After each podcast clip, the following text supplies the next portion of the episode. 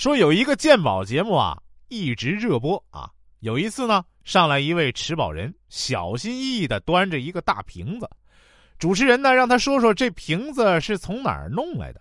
那持宝人害羞的说：“哦，其实是一个偶然的机会让我得到这件宝物的。”主持人一听，觉得里面一定有故事，便赶紧追问呢。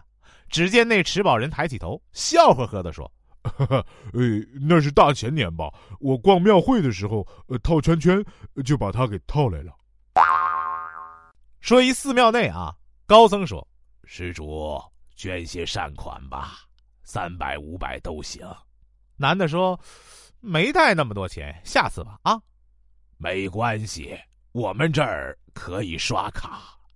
不好意思，卡也没带。呃，没关系，我们也可以抵抵押贷款。呃，不好意思，我没有什么可抵押的。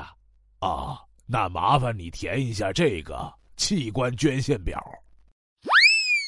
说小王啊，刚上大学的时候，总记不住学校的通信地址，于是啊，他像演员背台词似的，天天念叨。时间长了，倒是记住了，可是一不注意呀，就说出来了。有一次打的去学校，司机问他去哪儿啊，他就说啊，去某某区某某路某某大学二十八号信箱。司机说，呃，对不起啊，我的车开不进去。说老李呀，喜欢上了打猎，几个月过去了呢，连一只兔子也没打着，同伴们呢就嘲笑他。于是他买了一只活兔子，拴在离自己几米远的地方，扣动了扳机，然后高兴的去捡兔子。谁知道过去一看，嘿，这回他竟然把绳子打断了，兔子跑了。